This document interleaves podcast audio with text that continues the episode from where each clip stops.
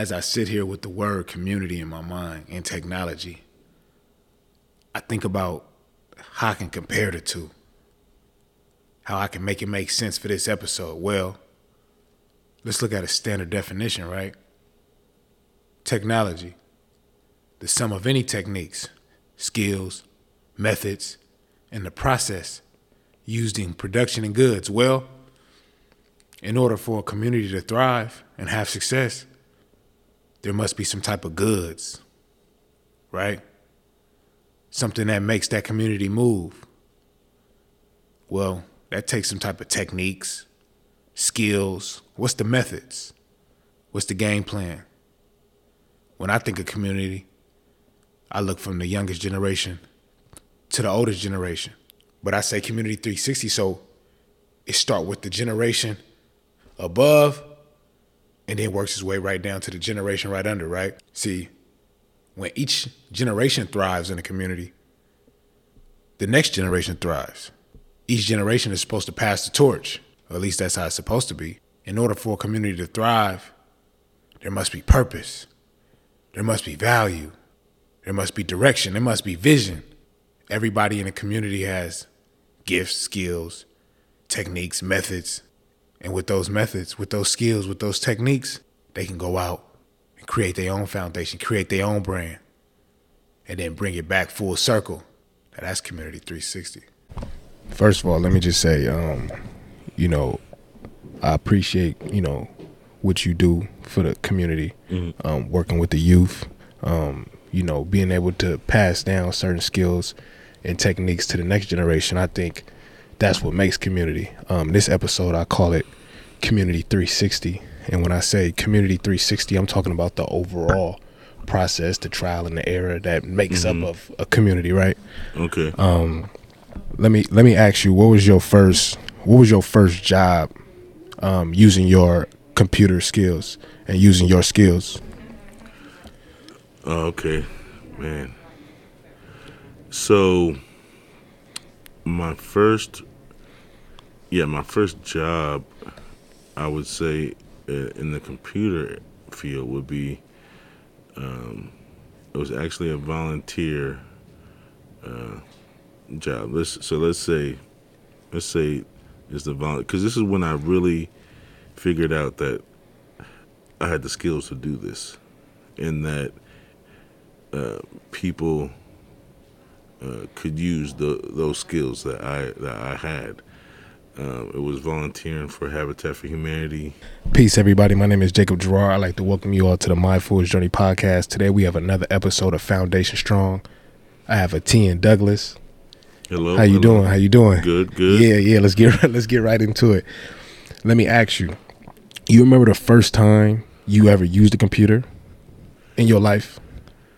Or yeah, take us to that moment. Well, I can't say I remember the first time, but I remember vividly having a computer when I was 5 years old. Yeah. What kind of computer was it? It was a Commodore 64. Okay. So you gotta understand what a Commodore 64 was. Mm-hmm. A Commodore 64 was a keyboard with the computer components in it. Yeah. Connected to a monitor. Mm-hmm. Sometimes connected to a disk drive, sometimes connected to a tape drive. Mm. And when you turn the computer on, all you had was a blue screen that said, ready. Yeah. That was it. Yeah. So that's an old school computer. Okay. Which required you to enter in computer code to be able to use it. Okay. And where did you grow up? I grew up in Petaluma, California. Okay. What was let me ask you, growing up just in your household, what was the highest form of technology that you seen? Because, obviously you lived in different eras where you seen different upgrades and downgrades of technology. But what was the highest form of technology growing up in your household? So, I would say let me give you kind of a little bit of a background. So, because, you know, I was a 5-year-old black kid, mm-hmm. and my dad, my mom is separated. Mm-hmm. My mom got with my stepdad, mm-hmm. and my stepdad was the one who raised me from like 5 to like 13, right? That's okay. Who I live with. Okay. This is still in Petaluma. Yeah, yeah. Okay. So, but my stepdad worked for IBM. Mm. So my stepdad was the gadget dude. Mm-hmm. So we had all the gadgets in the house. So we had the VCR. Yeah. We had the big screen TV. I grew up a privileged kid. I can't say I grew up you know, underprivileged. Yeah. We were middle class. We were upper middle class. Well, we had cool stuff. I had gadgets around the house. We had typewriters and stuff, stereo, you know, computer. So that's what I kind of grew up around. Mm-hmm. So that really is what informed my skills to what I do now. Mm. Okay. You know. Okay. And we can go into it further. Yeah, go ahead, man. Okay. Yeah, that's what we here for. So, because that's really what inspires me to do what I do now. Yeah. So you seeing your stepfather, you know, at IBM, would you say that was is that where you got your passion for technology? Growing up, was that some of the? It wasn't really. I wouldn't label it as a passion. I would just label it as the status quo. Got you. You know what I mean? Yeah. It's like I grew up around it, so it was nothing. It was the way things were. Mm. You know, I didn't know no different. Yeah, that's all you seen. Yeah, yeah. So it was like okay, we got a VCR. Yeah. And I know how to, you know, tape something from the TV. Yeah. You know, if I want to watch you know, I was 5 years old, you know, being able to schedule a VCR to tape something on TV. Yeah. So, yeah. And that was a high form of technology at the time, cuz like, you know, like I remember the highest form. Mm-hmm. Like I remember my pops having a pager. Yeah, yeah. You know, I'm a 90s baby, so it's like, you know, a pager, that was almost like, you know, Apple Watch at the time. Yeah. You know what I'm saying? Yeah. Yeah, yeah, that's cutting edge, man. Yeah. Like, yeah. Yeah. And see, I lived through all that, so it's like, okay, so let me, probably the highest form that I initially started with was IBM Selectric's typewriter. Yeah, okay. So, yeah, so... I don't know if you've seen them old typewriters. Yeah. Like real typewriters, the ones that you with the long print the button and the little hammers on the paper. So you feed the paper into the little hammers, hit bam, bam, bam, bam, bam. So at that time it wasn't, they weren't called keyboards, they was called typewriters. Yeah, it was no keyboards, right? Okay. So because this is what IBM made typewriters. So we had this was the transition from the hammer type typewriters to Selectrics, which changed the game. It was Selectric is a little ball, with a whole bunch of letters on them, and you just put the ball in there, and the ball spins. Mm. And hits the paper where you need it to go. Okay. Hits the ink to the paper and types what you need. So number one, it speeds up typing. Okay. Big time, because you know you're not waiting for an arm to go up, hit the paper, come back. Yeah. And then another one come up, because if you type on them old ones, if you type too fast, the arms get stuck together. Yeah, the jam. Yeah. So you gotta like unjam it and then be like, okay, where was I at? Yeah. You know. So with the little ball, you didn't get that. Yeah. And then the second thing is you can have different fonts. Okay. You can have different type settings. You can have, you know, Arial, Courier. Yeah. All you have to do is change how many different font sets do you think it was during that time? Maybe, you was lucky, maybe 5. Yeah. Okay. And okay, we talking about the keyboards and the technology. Let's go back just a little bit. So your stepfather worked at IBM. At the time, mm-hmm. IBM was like a giant. Huge. It was like the Apple, almost like the Apple. Yeah. Okay. IBM was they were making the mainframe computer. Yeah. They made the computer for NASA to go to the moon. Yeah. Right? So he did. Wow. So they was making typewriters. He was a typewriter repair person. Mm-hmm. And then he just kind of went up the ranks. Okay. And he was similar. And what I found out later was like he never went to college. Okay. He just kind of tinkered and figured this stuff out, and that's what kind of goes on to my point. Yeah, we're gonna definitely touch on it. Yeah. Is that how the learning process of this technology and this just life period? Yeah. Like the benefit of getting it early. For sure. You know what I mean? Yeah. And let me. Outside of your household, you talk about, you know, you had a lot of access to technology. Mm-hmm. Outside of your household, you know, because I remember, you know, mm-hmm. if I wanted to get on a computer, I would come over here to the library back in the day growing up. You know, that's probably like one of the only places I can really think like, man, if you wanted to get something done, you know, mm-hmm. you come down here, you got about 2 hours. You know what I'm saying? Sometimes you can use your friend library card, you know, but how accessible was technology outside your home? It not when I was growing up. Yeah. It really wasn't, man. It really wasn't. And that's part of it was, it's like the biggest, like we didn't have, my generation, mm-hmm. the first, I would say, formative years, from 0 to 18, mm-hmm. we were analog. What do you mean by that? Analog. So we didn't have those devices. We didn't have no cell phones. We knew what people knew what a computer was, but if you had a computer, it was like you were like it was rare. Yeah, you had a computer in your house. Like that's what is crazy is like it was rare for me to have a computer in my house. Okay, because only one other friend that I knew had a computer. Mm. And so growing up, and we didn't have because it wasn't. Like, I remember when, like, you talking about pagers. Yeah. I remember when pagers first came out and people started getting them, we was like, oh, we balling now. Yeah. Like, we got a pager. Yeah. And it was more accessible because before then, it was like, oh, if you had a pager, you was a doctor. Yeah. You was a lawyer. You had to be on call. Like, you had to be important. Yeah.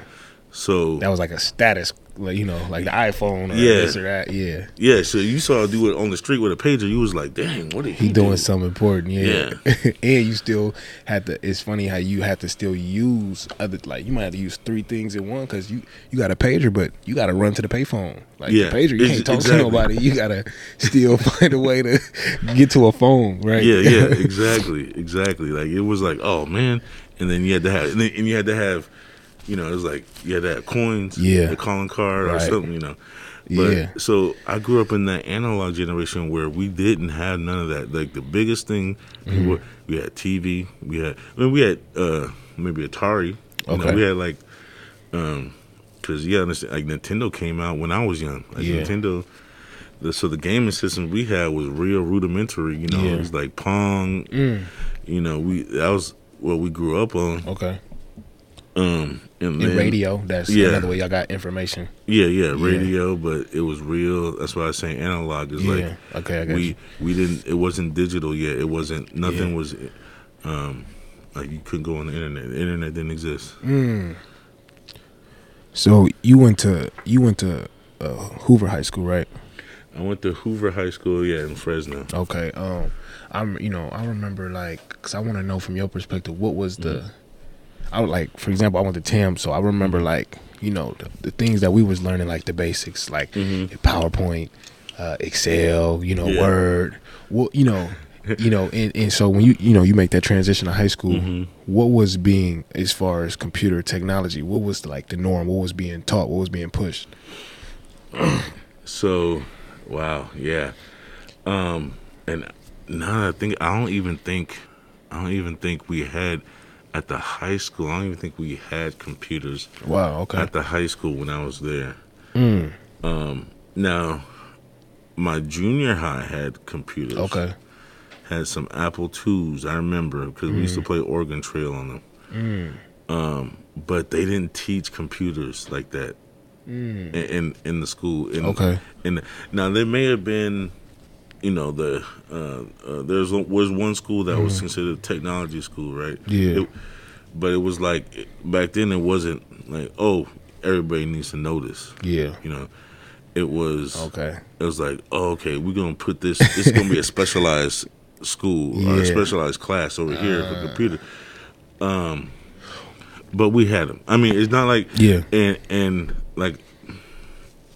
by that time, like, if we were doing papers and stuff, we had word processors. There were word computers designed just for typing up documents. Okay. You know, you went to Radio Shack. Yeah. And you got a word processor. It typed up the document. Yeah. You typed it up, and then I forgot how we even printed it, though. That's a good question. Okay. Definitely. Because, you know, like I said,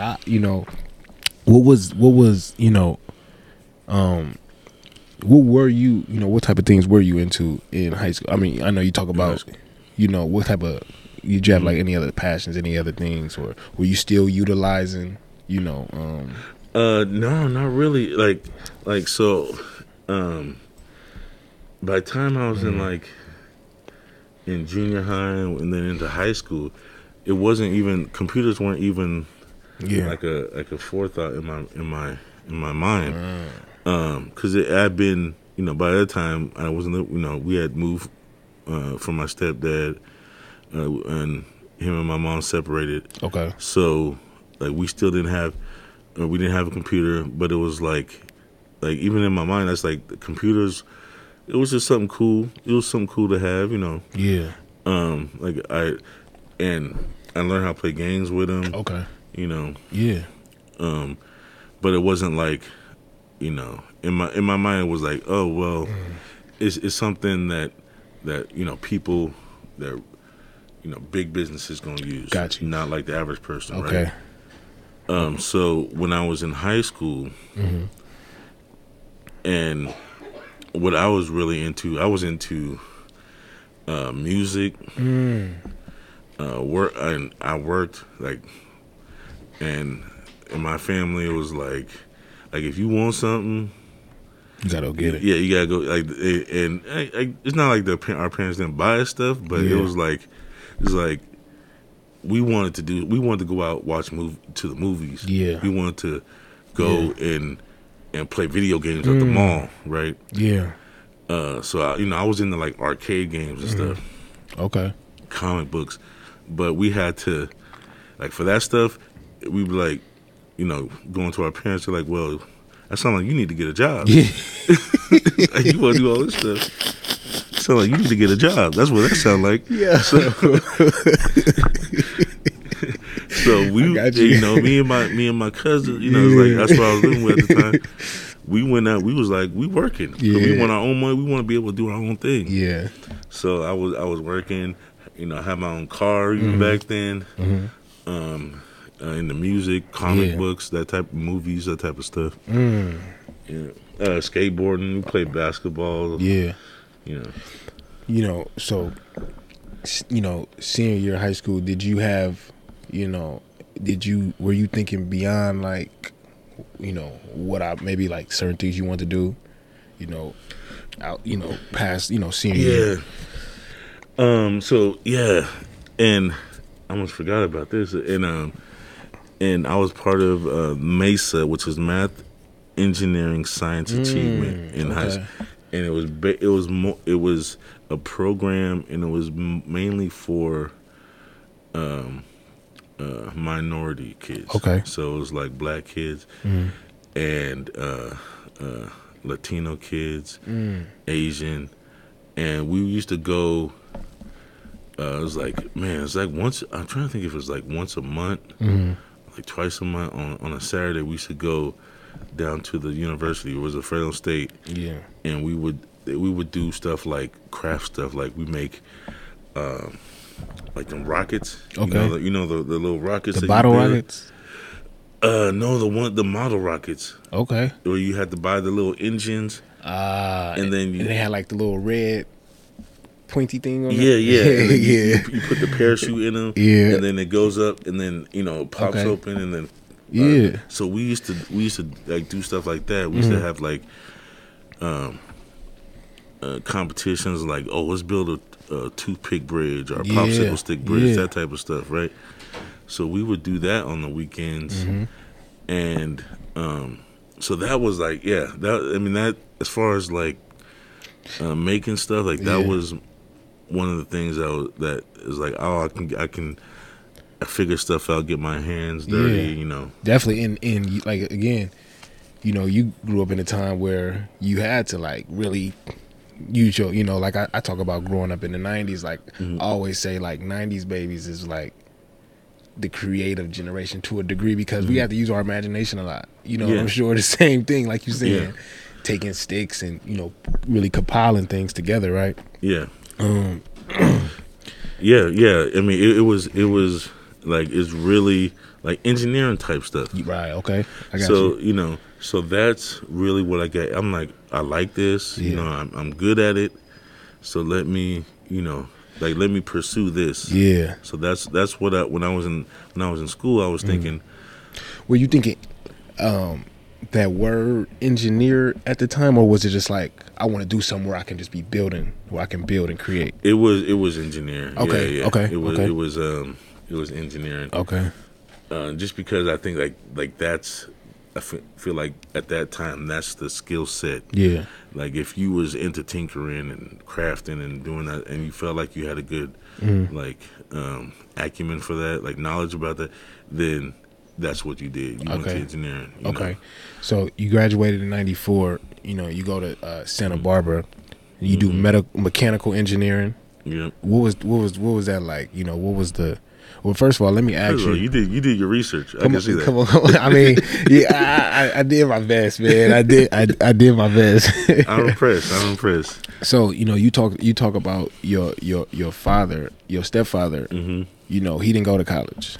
Right. So, what was the bar? In your household among what was? So, yeah. So my family, it was number one. Yeah. It was education is important. Mm-hmm. It's not something that's not cool. Mm-hmm. It's not something for squares. It's not, it's like like you could have called me a nerd back then, and I might have taken offense to it. Yeah, I wouldn't trip, but like now I wear that like it's like a cool badge of honor, right? Yeah, for sure. But like it's just. It was instilled in me to where it's like, I might have been hurt by that, but like I don't care what you say. Yeah. To a certain extent, this is what I like to do, and this is and I feel like I'm good at it. So you can have a problem with it, and it's your decision. Yeah, and nowadays, if you don't know a lot of these things, it's like you're not cool. Right. You know what I'm saying? Right. It all came around. It's like the same people was calling me nerds. It's like, man, how do I type? Why didn't I learn typing? Yeah. And a lot of people wasn't able to keep up with, I feel like if you grew up in a certain generation and you still able to keep up with the technology of today, I think that's pretty good. It's definitely like, learn. Like, and how you. Like I just did what I wanted to do, and now it's paid off. But, I'm trying to figure out what was the bar of going to school in your household. Yeah, so it was education is a good thing. Mm-hmm. It wasn't. They encouraged. They encouraged us to go to college. It wasn't a requirement. Okay. It wasn't like you going to college, I don't care. Or else. But it was like, if you don't go to college, you going to work. Yeah, you going to do something. Yeah. Yeah. Like you going to come to, like in my family, a lot of people in the trades, a lot of people in plumbing, in carpentry, so it's like Hey, if you don't want to go out there and if you don't want to go to college and learn something and go to school for it, you can come out here and haul this wood with me. Yeah. You know? Yeah. You can come out there and bang these nails. Yeah. Facts. Yeah. You're going to do something. Right. So we was like, hey, I don't like that type of work. Yeah, so, yeah. You know, that's so labor. Yeah. So, man, I'm going to go learn something. Yeah. So, yeah. So we, and, you know, but I always aspired to go to college. You know, yeah. I was like, you watch the movies, you see. Yeah. And growing up, we had those black movies where people was like, yeah, you know, we're going to college. We had Cosby Show where it's like, we're in a different world. Yeah. It's like in college. Fresh Prince. Yeah. It's like, man, we had that. We saw that. Yeah. And that it was possible. So it was never like not possible in my mind. Yeah. And it was always an aspiration. So, but my family would like anything I would have did, but it was like at the end, it's like you got to do something. You got to do something, exactly. Yeah. Okay, I got you. So you when you get to Santa Barbara, you know, you do computer science and you study mechanical engineering. What's the culture like? What's the culture like at Santa Barbara? So as far as education, oh man, Santa Barbara's crazy. Santa Barbara. I mean, it's people, the 90s, right? Mid 90s. Yeah, okay. Mid 90s. Yeah, 94. So in the 94 is when I started, right? Santa Barbara is still. It was known as a party school, but academically, that school is. I've heard. It's next level. It's top tier. Yeah. So it's like if you apply yourself, you're gonna get a great education. Yeah. So I went there. I went there for mechanical engineering, right? So, and just to preface, so like the MESA program that I was in, they referred me to what was called the MEP program. MEP. Yeah. Okay. Minority Engineering Program. This is when you got to Santa Barbara. Yeah. Okay. So that meant that. During like the summer, I went down to the dorms before the school started, a couple of weeks, and they gave us like kind of a lay of the land, a crash course of what's gonna happen. So we stayed in the dorms for a couple of weeks. Yeah, got to know the area and whatnot. It was me and and it was all minority kids. Yeah. So they're the ones that kind of mentored us. In the first couple years, right? Okay. And I'm gonna go into like some other issues with that, but so it's a good thing. It was a good thing and a bad thing.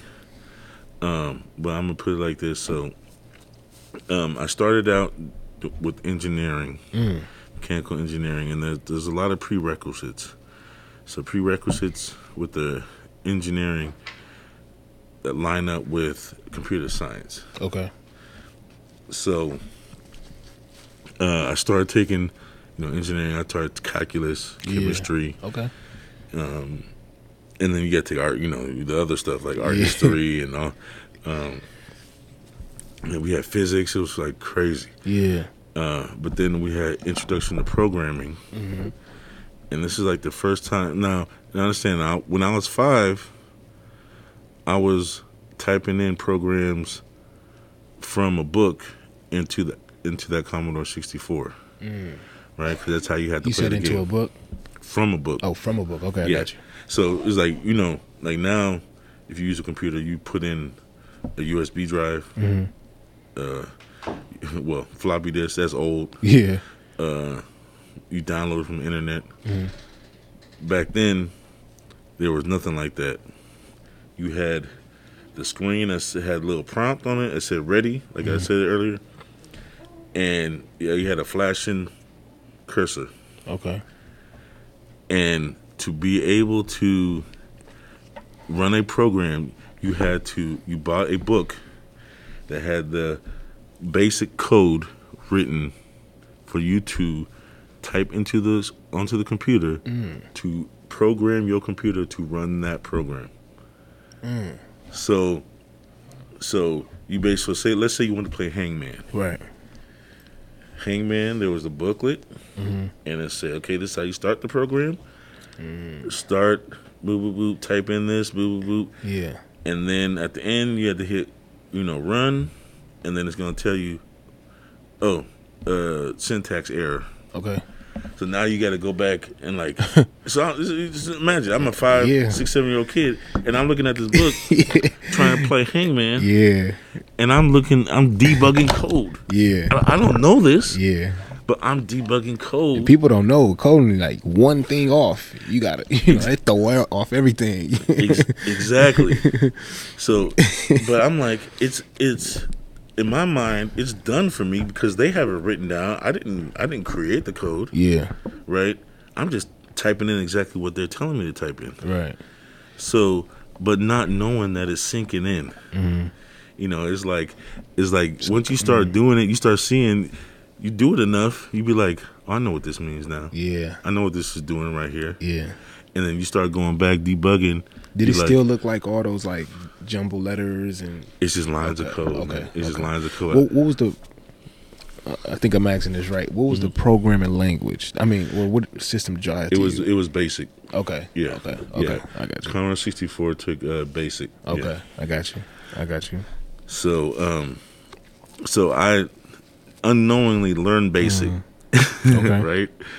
Right. So then I'm taking computer science at Santa Barbara, and we start learning Fortran, and it's like, oh man, I know exactly what this is doing. I know it's a different language, but it's like, I already know the principles of this. Yeah. Because I learned this when I was 5. Wow. You know, so I'm like, and then I'm like, I'm good at it, I like it, so that's when I was like, let me change over to computer science. Ah. You know. What grade were you in at the time?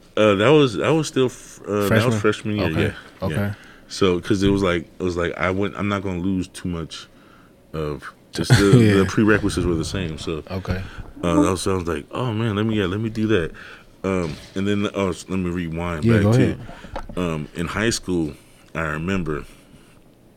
You probably never heard of this story. We call them Montgomery Ward. Okay. And they had this area where it was like the appliances and the computers, right? Yeah. And this was when, like the first versions of the IBM PC home computers were called 386s. Okay. Okay. So this is a computer that just had DOS on it. Okay. So it's still a screen. It's not Windows yet. It's still a screen with the command prompt with a flashing icon, right? Or the flashing cursor. Yeah. So I'm walking through Montgomery Ward one day at the mall. I used to go to the mall all the time. And I go in there and I look at this computer and I'm just like, oh, man, I'm going to check this out. Right? And intuitively, I just started typing stuff up like, okay, that didn't work. Okay, oh, this, do. Oh, that worked. Using the stuff from my doing that's like, kid. And what you were doing at that time was really like AI or machine code learning. Yeah, yeah. You know what I'm saying? But just more the traditional way. Yeah, yeah. It was like stuff that that like I didn't even know I knew. Yeah. You know, it's like it sunk in. It sunk in somewhere. Yeah. And then I pulled up, so I was able to do a directory search in DOS. I type DIR, and I could see all the folders in the directory. And then it said something said Wolf 3D. Went to that directory and then did a DIR, and then and I don't even know why I knew that this would work. I was just trying stuff, but it was like an EXE file. I don't know why I knew like EXE was going to be executable. Like it was going to be a program. So I typed that in and Wolfenstein 3D came up. Okay. Yeah, it's like anybody my age that knows computers would be like, oh snap, Wolfenstein 3D. Yeah. But it's like the Call of Duty of back then. It's like a first person shooter. It's like one of the first person shooters there was, and you went through open doors, shot Nazis, and what was the main? Was it like a mouse or was it just like a? It was a. Joy? Could you hook a?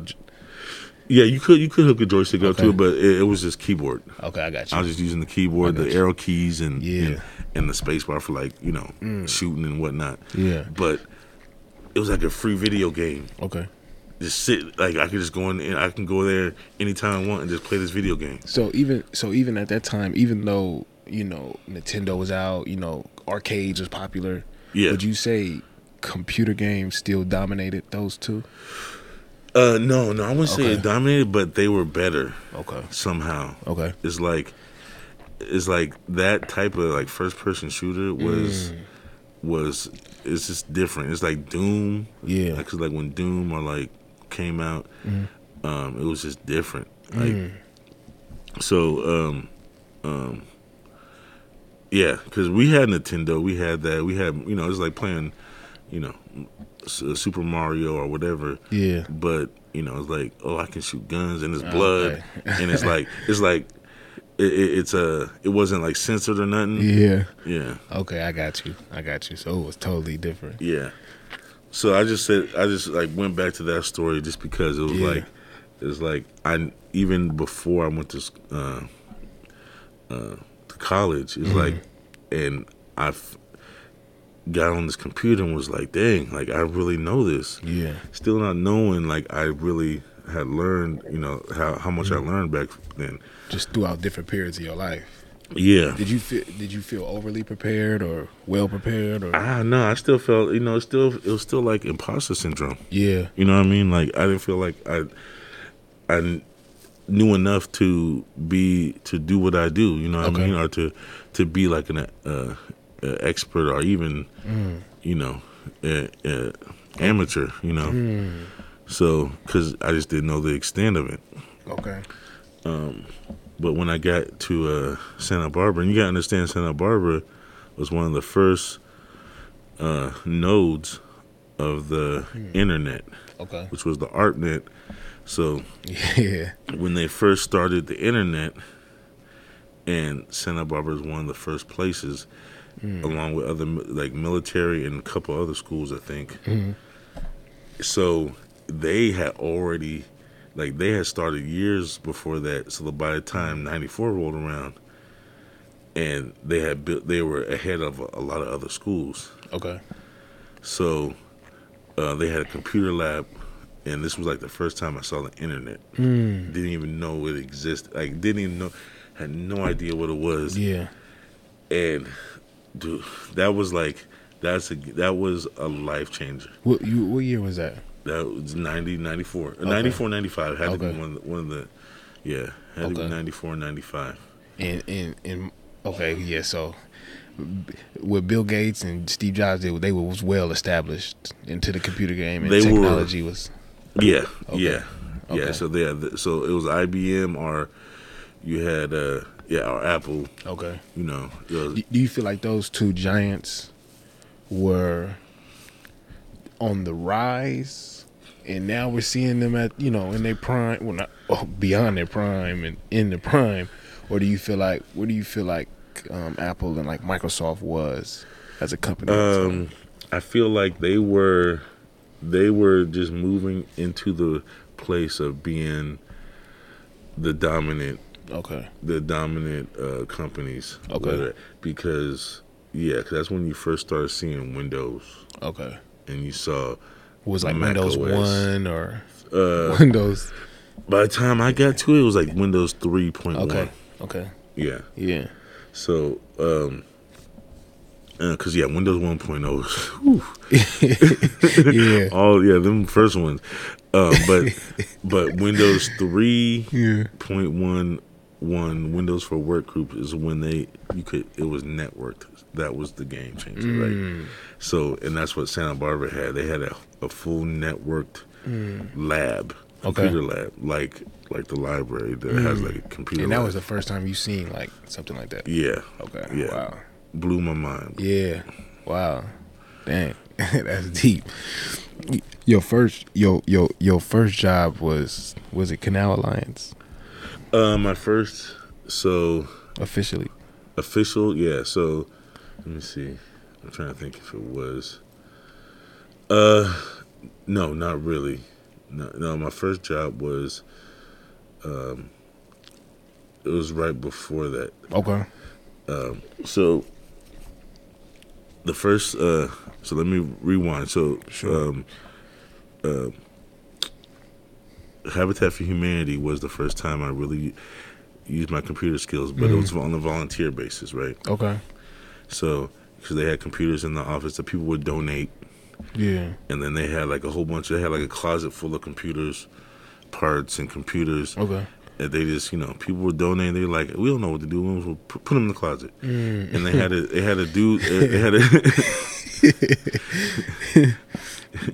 had a tech dude that came and did pro bono work. He would volunteer his time and come connect, you know, do stuff.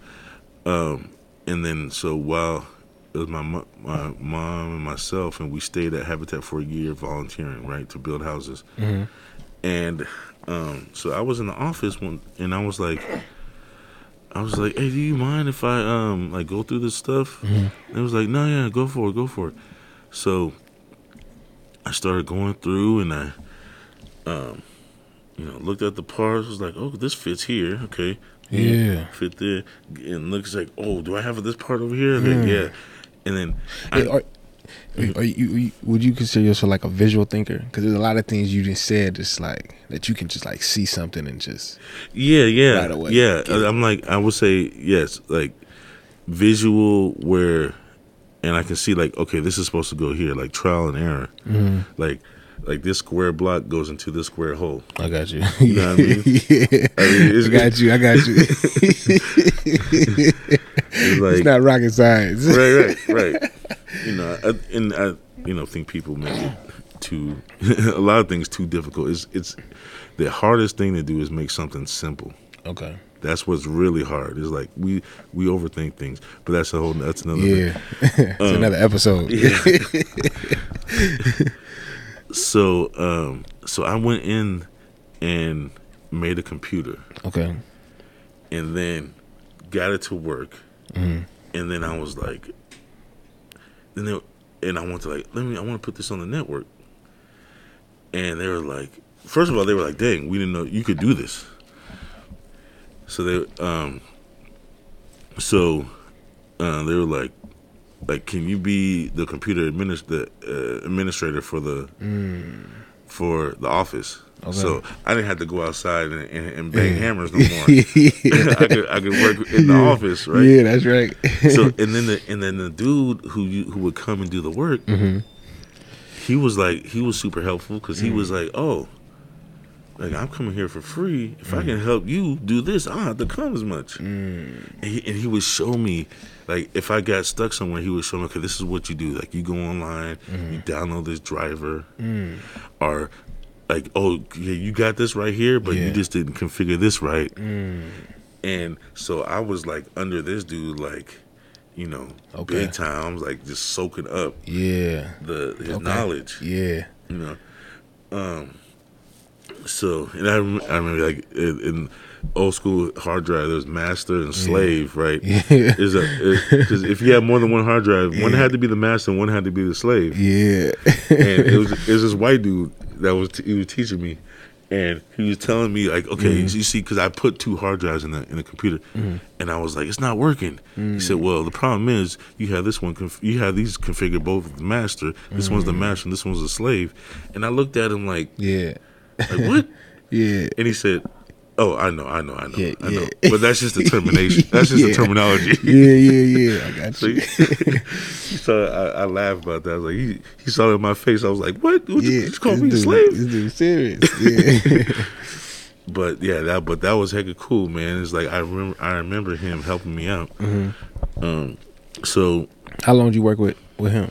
So that was a year, a little bit over a year. Oh, okay. Yeah. Did you learned a lot in that time? I learned tons of that. Yeah, tons in that time. So, so then after that, then I moved up here to the Bay, and my first real job in technology was because I started doing. You came. You said where'd you come exactly here in the Bay? Oh, Sarafield. Okay. Yeah. So your first real okay. Yeah, I moved back up, you know, grew up here, but left and came back, and this is in 97. Okay. So I came back up, and my first real job, because people knew I knew how to, like, you know, by then I, you know, was messing around with computers. Yeah. You know, I was where like, do you feel like your skills was? How? Like, I had dabbled in websites. Okay. Building computers. Okay. Networking, internet. I knew that, you know. Yeah, like I knew how to get viruses off, you know. Oh, it was okay. Like, and that, cause like back then that was the big thing. Yeah. You know. Yeah. Networking, that type of stuff. Mm-hmm. So. You moved back here. Yeah, I moved back. So, I had all. So, after Habitat, I had. You know, there's people that had relationships with Habitat for Humanity, mm-hmm. and they knew. Like, I did computer stuff, and they would be like, oh, can you, you know, I have a computer at home. Can you come and take a look at it? Okay. And that's when I was like, dang, I can make money. Yeah. Like, okay. This is like a legit. Yeah. It's like, I know enough to make money. Yeah. And you weren't thinking that before. That came from that. Okay. Yeah, yeah. So my motivation before was always, like, my main motivation was, I want to play video games. Okay. And then after that, it was mm-hmm. like, it's just interest, like going to websites, going to movie sites, chatting, mm-hmm. you know, that type of stuff. So along the way, you kind of fell in love with the art of. Yeah, just yeah, but, yeah. But it wasn't like I'm learning to learn. I'm learning because, and there's an interest to me on here. Okay, you know, it's like I want to be able to play. Doom. Okay. I want to be able to play Counter-Strike. Yeah. So I got to learn how to configure this game and install this game and then fix this computer when it crashes. You know what I mean? So so then when I came up here to the Bay,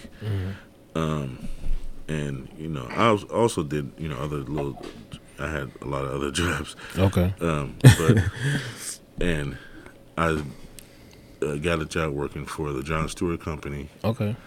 At in Richmond, running a computer lab that they had at. And that's their, what the that's how the housing. Yeah. Company. Yeah. Okay, I got yeah. you. Yeah. Yeah. They yeah. Manage your spot. John Stewart is big, man. Yeah. Yeah, I got you. Yeah. So in the Iron Triangle, man, in Richmond. John, oh wow! The St. John's Apartments. Yeah. They got a grant from HUD to do a computer lab. That's not Mill Valley either. No, it's not far from it. Yeah. So they hired me to run the computer lab. What was that like? It was cool, man. It was cool. It was, I was kind of and that's when I really like knew I had the desire to work with people.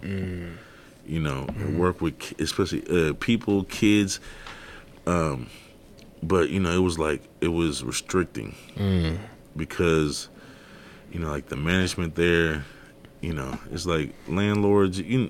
Landlords are adversarial. It depends.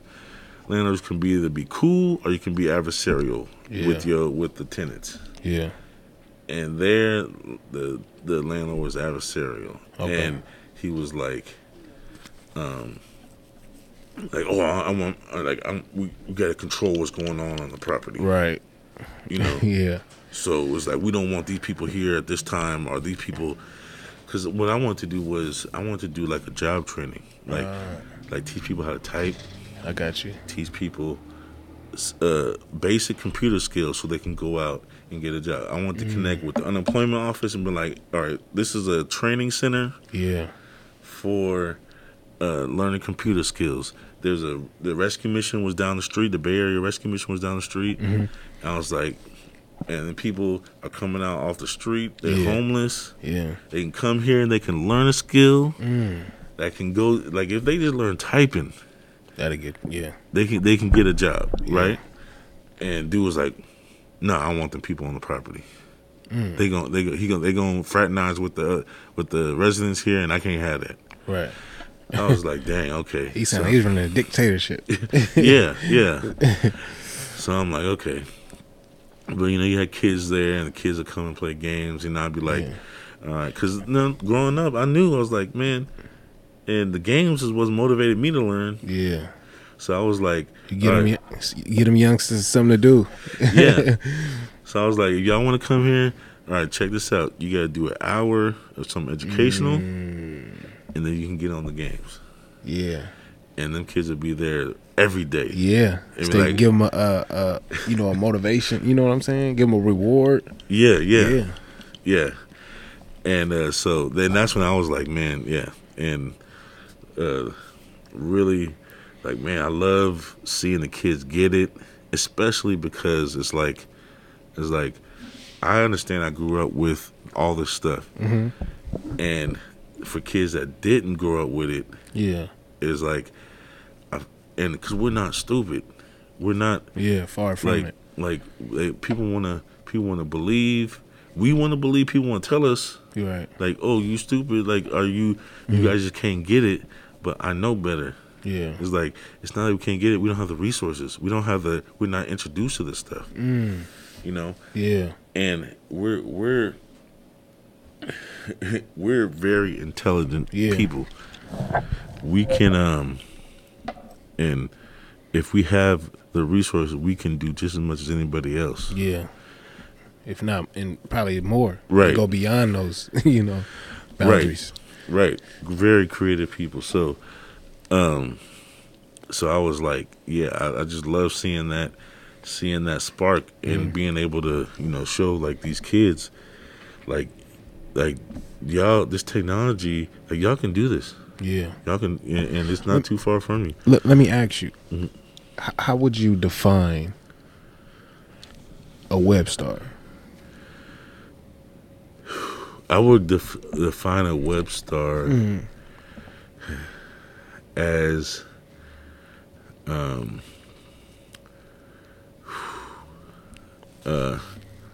like if I really was going like really deep, I'd say like a piece of clay that can be molded. Yeah, you know what I mean.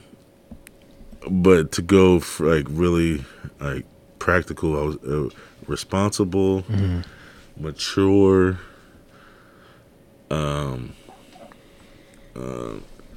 Developing person. Yeah. Like developing as far as their like mind. Like when you're in that at that age, you're really defining what you believe you can do and what you can't do. Yeah. So a web star is just somebody that is willing to do and willing to learn and be responsible. That's what I'm looking for. I'm not looking for kids that know what they're doing. I'm looking for kids that want to do something. For sure, definitely. We're gonna build. We're gonna definitely touch on it. When did you come to Marin City? I came to Marin City, so I connected to Marin City in '97 when I came back. Yeah. Okay. Yeah, when I came back to the Bay. Okay, I got you. So you already had like family and stuff here? Yeah, man, my dad was here. Okay. I got cousins that I connected to Marin City. Okay, I got married into Marin City. Yeah, I got you. You in deep. Yeah. Take us to the moment when you started working here at the library. So so that was 2004. Is when I lived in Marin City. I lived in Marin City then, and and started working here at the library. So, how did that go about? That's it's funny because the same dude that helped me get the job at John Stewart helped me get the job here because he was on the board of the Friends. Okay. Of the Friends of the Marin City Library. Yeah. So he told me, he's like, "Oh, there's an opening at the library." Yeah. And it's in technology, and I was like, okay, cool. I'm gonna go there. And it was paying much better, so I was like, yeah, let's go down there. Yeah. So I went in and I interviewed, and I didn't get the job. Oh, they actually hired this other dude. Okay. This is 2004, right? Yeah, yeah. Okay. So, but this is a crazy story too. Yeah. So they hired the other dude. And they, the Webstar program started in '97 when the center opened. Okay. And there's been several. So they hired that dude, and I guess he was there for a few months, mm-hmm. and the dude ended up committing suicide. Oh, wow. Right? Yeah. So they gave me a call, and it was like, well, you know, like we didn't hire you, but you were our second choice. When you didn't get hired, you know, obviously you were probably disappointed, but what did you feel? What was your thought process like when you didn't? Yeah, I felt like, dang, well, you know, it's like I really wanted that job. It's like I felt like, oh, maybe I'm not qualified enough. You know what I mean? Because in between that time, between working for John Stewart at the property, I worked for Canal Alliance, and I managed the whole network. You know, I was the systems administrator for them. Yeah, for years. You know, so I knew I could do the job, but you know, I felt like, okay, maybe because there was other aspects of the job that, you know, like the supervise and then the website development. Okay. That, you know, I felt maybe they felt like I wasn't qualified. Okay. So, so they hired that dude, and then they were like, well, you are our second choice. And I was like, at first I was like, wait a second, man, like, do I want this job? Yeah. somebody just committed suicide. It wasn't the job. So I was like, nah, man, money's too good. That's what I wanted. So I accepted it. Yeah, I remember the old school library. You know, us coming in here, we didn't make y'all job easy. I remember was it Eva. You know what I'm saying? Yeah. It was rough, man. When I first came here, and when I came here and started, so I'm the Webstar coordinator. That's it. That's what I was hired to do. Okay. Right? And I come in here, and so I don't know. I have the job description of handling the websites. Mm-hmm. I don't know if it's my place to intervene with anything else that goes on in the library. You know, you just the Webstar program. Yeah. So so I'm sitting here and I'm watching kids come in, and they calling librarians all type of fat bees. And, and yelling and carrying on, and doing all this, and I'm just sitting back like, wait, is it my place to do this? I don't know. Yeah. You know, I'm new here. I don't want to mess up. You know. Yeah. So I think it was like a week or a couple weeks, and I was like, I think something happened, and I was like, nah, man. I was like, y'all kids can't come in here. Like, you know better. Yeah. Like, you're disrespectful. You don't disrespect. I don't care who it is. Yeah. You don't come in here being disrespectful. Yeah. Cause, I see what you're saying. That wasn't your role. Okay. It wasn't my role. I got you. Yeah. So, I mean, it was like, I didn't know if I would get in trouble. Okay. You know, and like how, you know, because number one, I'm gonna talk to the kids like my parents talked to me, and my family talked to me. Like we didn't pull no punches, right? Like, you know, like I'm talking to these kids crazy. Like do you know who you talking to? Like, you know, they ain't gonna sugarcoat nothing. Yeah. So. It's like, man, I know your mama. Yeah. Like, I'll go tell your family. You know. You know, Marin City's small too. Yeah. so I was like, okay, is this gonna work? Yeah. So I just, you know, I one day I was just like, I can't take it no more. I can't take the disrespect. Yeah. So I was like, hey, y'all gotta get out. And I remember I don't know who. Somebody was like, man, and it's because I'm black, right? What? And I'm looking at him. I'm like. Like, man, you've been using that excuse for so long. Yeah. Like, you're going to use it with me, a black dude. Yeah. Right? Yeah. So, I'm just like, and then he, like, looked at me and was like, oh, yeah. Yeah, I can't use that. Yeah. So then after that, you know, the librarians was like, oh, man, like, we're glad you stepped in. Because, you know, and like we know how to talk to our people. Yeah. You know, And it's a difference, like, if you coming from somewhere else, mm-hmm. and I'm not trying to, like, Eva's cool. Eva know, like, Eva had the look. Eva had the black woman look. Like, she would look over there, and you like, okay, let me straighten up a little bit. Yeah. But, you know, it's like, you know, some of the other librarians, they didn't grow up in the hood. You know, they're not growing up. It's like, they don't know. It's a language. Yeah. It's a certain language. Yeah. It's a certain way. Yeah. So, and they don't, it's just not in them. So they can't just talk to them like we can. Yeah. And the kid's not going to listen to them, like, because they know coming from us, it's like, man, if I call you a knucklehead, you know I still care about you. Yeah, for sure. You know what I mean? And they can feel that. Yeah, yeah. So, you know, I'm like, man, you know, but they call you a knucklehead, like, they mean it. Yeah, for sure, yeah. It's like, it's offensive. Yeah. You know what I mean? They're serious.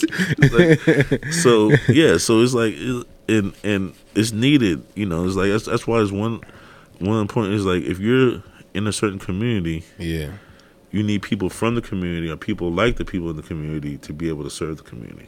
That's right. You know what I mean? Absolutely, because it's, you know, it's like the older, every generation, you know, it's looked up to, you know, so naturally we look up to the older generation naturally, like, these guys are heroes. It's like you said, it's just a community.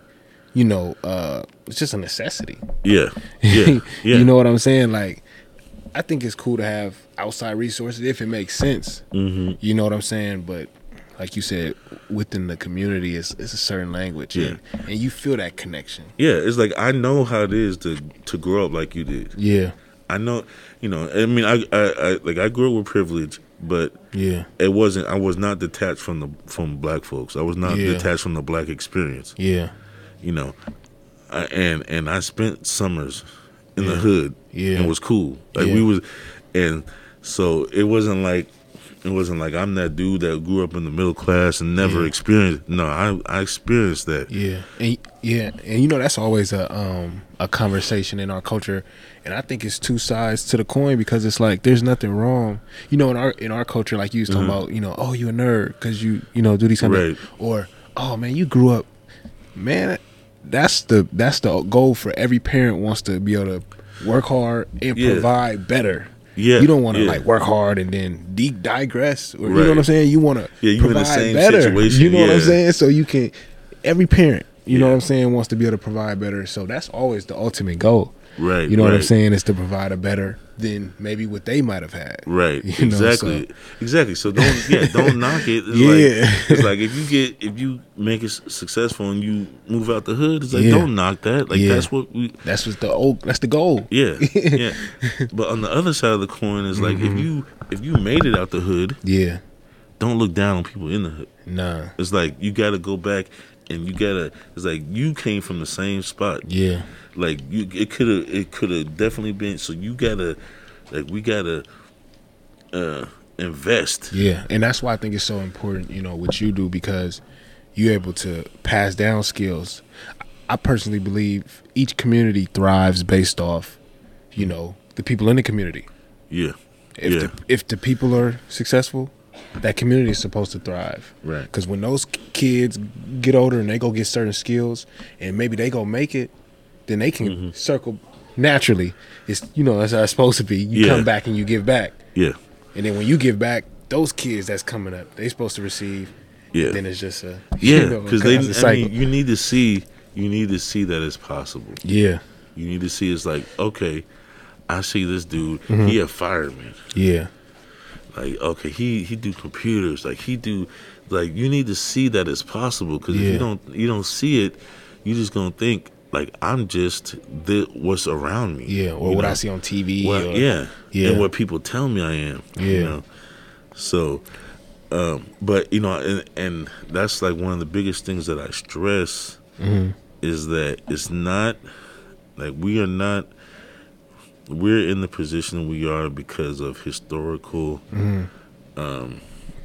oppression and and just racism and And that's all. I mean, that could be a whole nother topic. For sure, touch on it.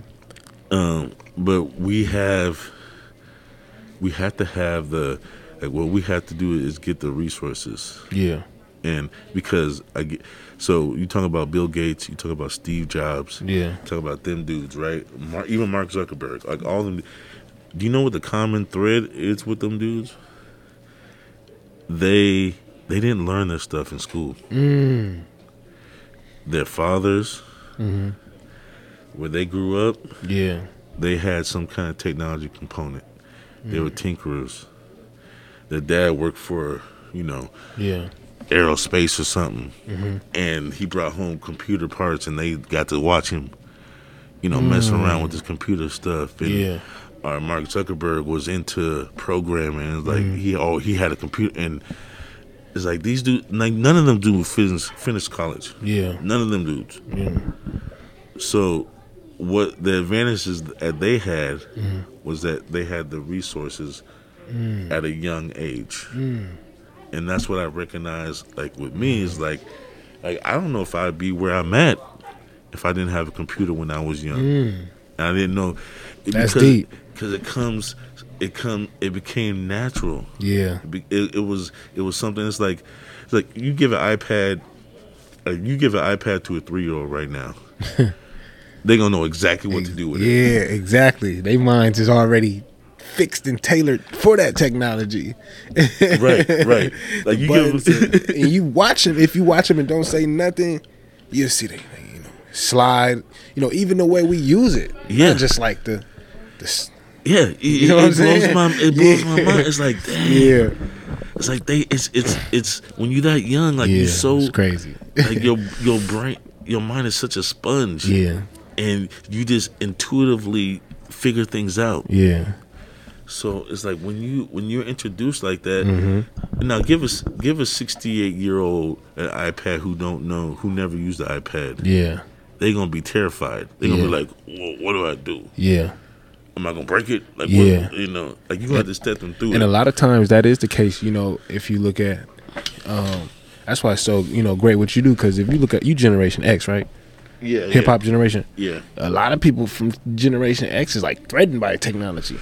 Yeah. You know what I mean? Like, it's like you got like a handful that's like, been able to kind of stay with the trends and keep up, but a lot of people is like threatened. Yeah. And that's because, man, we was called nerds. Man. Yeah, we was called like, look at that nerd. You giving some history. You dropping some history right now, though. Yeah, he learned it. That's like deep. Why you learning typing, man? Yeah, you want to be a secretary? Wow.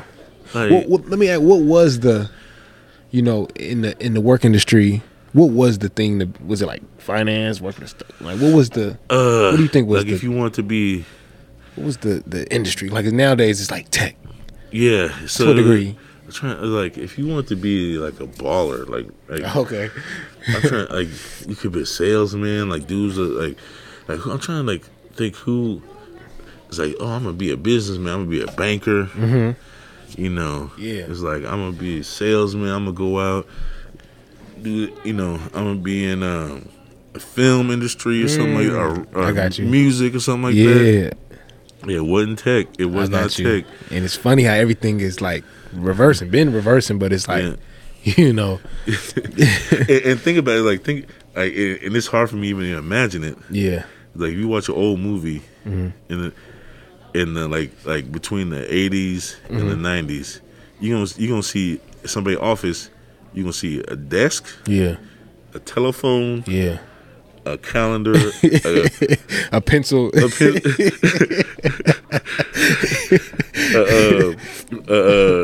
light, a lamp, yeah, and a Rolodex. Yeah, you ain't see no computer.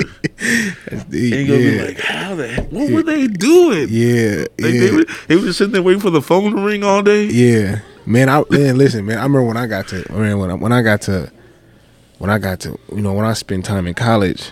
I remember just like how advanced, like I didn't know stuff, like what I'm saying. Like I remember, like they was teaching us like Adobe programs, what I'm saying. Yeah. And I'm just like I'm looking at the girl next to me, she flying through, Right. You know what I'm saying? Right. So it's just like you said, you know, just that exposure growing up, you know, can lead you to. Exposure is key. I was far behind. You know what I'm saying? Yeah. And I'm a 90s baby, so we can't, you know, we still at a generation where we went outside, rode bikes, this, that, and the third. Yeah. But at the same time, we came into, you know, the early 2000s. That's after 2002, I think the first camera phone came out. Yeah. But I was, you know, far behind. Yeah. You know what I'm saying? Yeah. Certain stuff I knew how to do, like the basics, but. Yeah. And it's the access. It's the access to the resources, man. Because when you, trust, man, and what I try to do is I try to encourage people to whatever they're interested in. Like if you interested in fashion, I was like, okay, learn how to Photoshop. Like learn how to, like, you know what? Let me show you how they Photoshop these models, you know, or write about a blog about fashion. Okay. Are you into sports? You know, give me commentary on sports. Yeah. And do video, like do something. Yeah. Because it's around technology. I mean, technology is ubiquitous now, so it touches everything. Yeah. So if you come to me with like a desire, a hobby, I'm gonna tell you how technology is gonna work. It's gonna help you out. What draws you to a student? The desire, man. Okay. The desire to do something, to learn, the passion for something. Yeah. Okay. It's like, man, and I feed off of that. Like I'm feeding off of your vibe right now. Yeah. Like you're like you soaking up information. like you. You're you're about something, you're learning something, and I feed off of that, and I can work with that. I can't work with somebody where I have to motivate them. Yeah. Or that you have to like carry. Yeah, I got you. Yeah, I'm like, cause you gotta kind of want to do it. Yeah, you gotta kind of want to do it. There's no point. Yeah, and I know what you're saying. Like when I used to, when I first came home, and I was, you know, helping out with the football over at TAM. I used to be like, all right, on one hand, I want to go try to gather a ball to, you know, but I had to learn, like, I want you to at least want to do it. Yeah. That's the first step. Yeah. Then once you got that, okay, yeah, I want to do it, and I'm in, you know, it's going to be challenging or whatever, but the rest of the part is easy. Now I can, and I'm sure as, you know, being this teacher, it allows your job to be easier because you got somebody that I can work with. They want to be here. Yeah, I can work with that because I can find a way.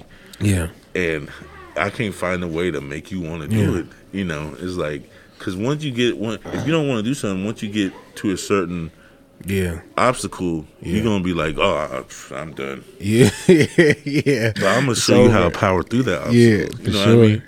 So, and how to be strategic with it. Yeah. Exactly. It's like, man, and it's, man, and I find it's like, that's just the key, is just to find the motivation, man. That's right. And because I know what motivated me, and I know how I learn. I know, like, I need the goal. I need to see, why are we doing this? Yeah. Don't just give me information. Yeah. And, you know, why are we doing? Why? What's the goal? What am I trying to? I don't want to just take, you know, I work better. Like I can just take orders. But I work better if you tell me this is the goal. Yeah. You know what I mean? Oh, what's the big picture? Yeah. Yeah. When you do get a kid, you know, a student that comes in here, you know, so first of all, do you work with just kids? Or the Webstar program, just kids in Marin City? Not necessarily. And initially, yes, it was Marin City, but we've expanded. We got kids in Northgate. Okay. And then kids in Mill Valley, you know, but mostly I do want to work with kids from Marin City because, you know, it's like the kids in Mill Valley, they don't need all the help. Yeah, they got it. It's all around them. You got an iMac at your house. Yeah. Like, why do you need? You don't need me. Yeah, your dad might work at Apple. Exactly. Let me. Nah, that's peace. That's peace, brother. Charity. I'm a firm believer. Charity starts at home, and then we can branch out. You know, anybody can get. I always say that on this podcast. Anybody can get it, but charity starts at home first. Yeah, people who need it, man. People who need it. Absolutely. You know, when you do get a kid from Marin City that comes in here, you know, how advanced, you know, are they already with the technology or not? They usually aren't. I mean, okay. You know, it amazes me. Mm-hmm. And that's just, you know, it's goes back to the access, but yeah. It amazes me like how much kids don't know. Yeah. Because I feel like technology is around so much, like but it's still like it's like the it's like, okay, I could be in the cars, right? Mm-hmm. I could be in the cars, like I drive a car, mm-hmm. I like my car, but I don't know how to fix it. If like, something happened to it, I don't know how to fix it. Mm. You know what I mean? Yeah. So there's different levels. Mm-hmm. It's like if you were a gearhead, mm-hmm. you in the cars. If your car break down, you know how to upgrade it. Yeah. You know how to fix it. You know how to get under there and do a, like that's the difference. It's like, mm-hmm. It's like the technology. You have the phone. You have the smartphones. You got the iPads, mm-hmm. and kids got laptops, but. To get to the extent to where it's like you become the like tech person, like a real tech head, yeah, is like that's you know different. How to get down and fix stuff when it happens. Like yeah. You know you get down to the root. Yeah, yeah. So like that's what amazes me is like so few. And I understand it's just it's a user mentality. Yeah. That so few really know how to like fix it, but there goes the motivation, right? Like, what's your motivation for using this? And also, like some of you said, also how advanced some of these technologies. Like you look at, you know, the cell phone. Like people don't yeah. understand like how deep the cell phone could really. Yeah. You know, you look at certain parts of like Africa, Nigeria, Senegal. They'll take one of them phones, jailbreak it, and have it. Spinning circles, you know what I'm yeah, saying? Yeah, yeah. They take our leftovers, yeah, and turn it into like you know whatever they need, yeah, yeah. And that's why it's the motivation, because they motivated to do this thing. Like it's a game changer for them, yeah. You know, yeah. I mean, okay. Let's. I was wondering how long it was gonna take. Like, so we know you got Instagram. Yeah. You know, you got, what they call it? Instagram thoughts or yeah. Instagram. Let's call them influencers. Yeah, let's call them influencers, right? Yeah. Yeah, Instagram influencers got thousands and hundreds of thousands of followers, right? Yeah. Doing what they do. We know what they do. Yeah.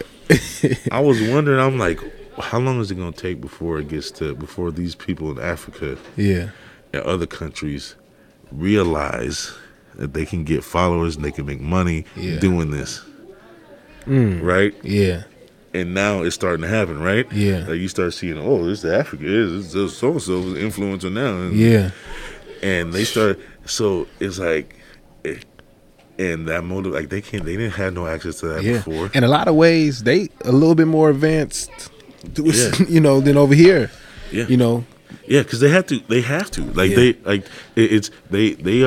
they got the hustle about them. Yeah. Where it's like, man, I need to make money to get out of this. Yeah. Yeah. Okay. Yeah. And yeah. I really, you know what? And what I got to do is, man, I might have to, you know, I got to learn how to jailbreak it. So I'm going to go on this, you know, janky, yeah. on this janky Nokia smartphone. This iPhone 5. And I'm going to use it to its maximum ability, yeah. you know. Make it work like an 11, though. Yeah. So yeah, man, it's that motivation, man. Yeah. And one of the things is like the technology, the way they're making it, mm-hmm. and it's getting more and more user friendly, where you don't have to know, but you don't have to go behind the curtain and be able to figure stuff out. Yeah, okay. It just works for you. Okay. Right. Okay. In my day, and that's why I was I'm blessed to start where I started. Yeah, was it didn't just work for you? You had to figure some stuff out. And now I have that that skill set of like, I know what's behind the curtain. I know how the sausage is made. You got both the best of both worlds. Yeah. So now it's like, it's plug and play for me. Yeah, I got you. But this is easy. Yeah, I got you. Yeah. And with that being said, I thank you all for listening to Community 360, the Season 2 edition, Part 1, with myself and the 10. Stay tuned for Part 2, coming soon. Peace.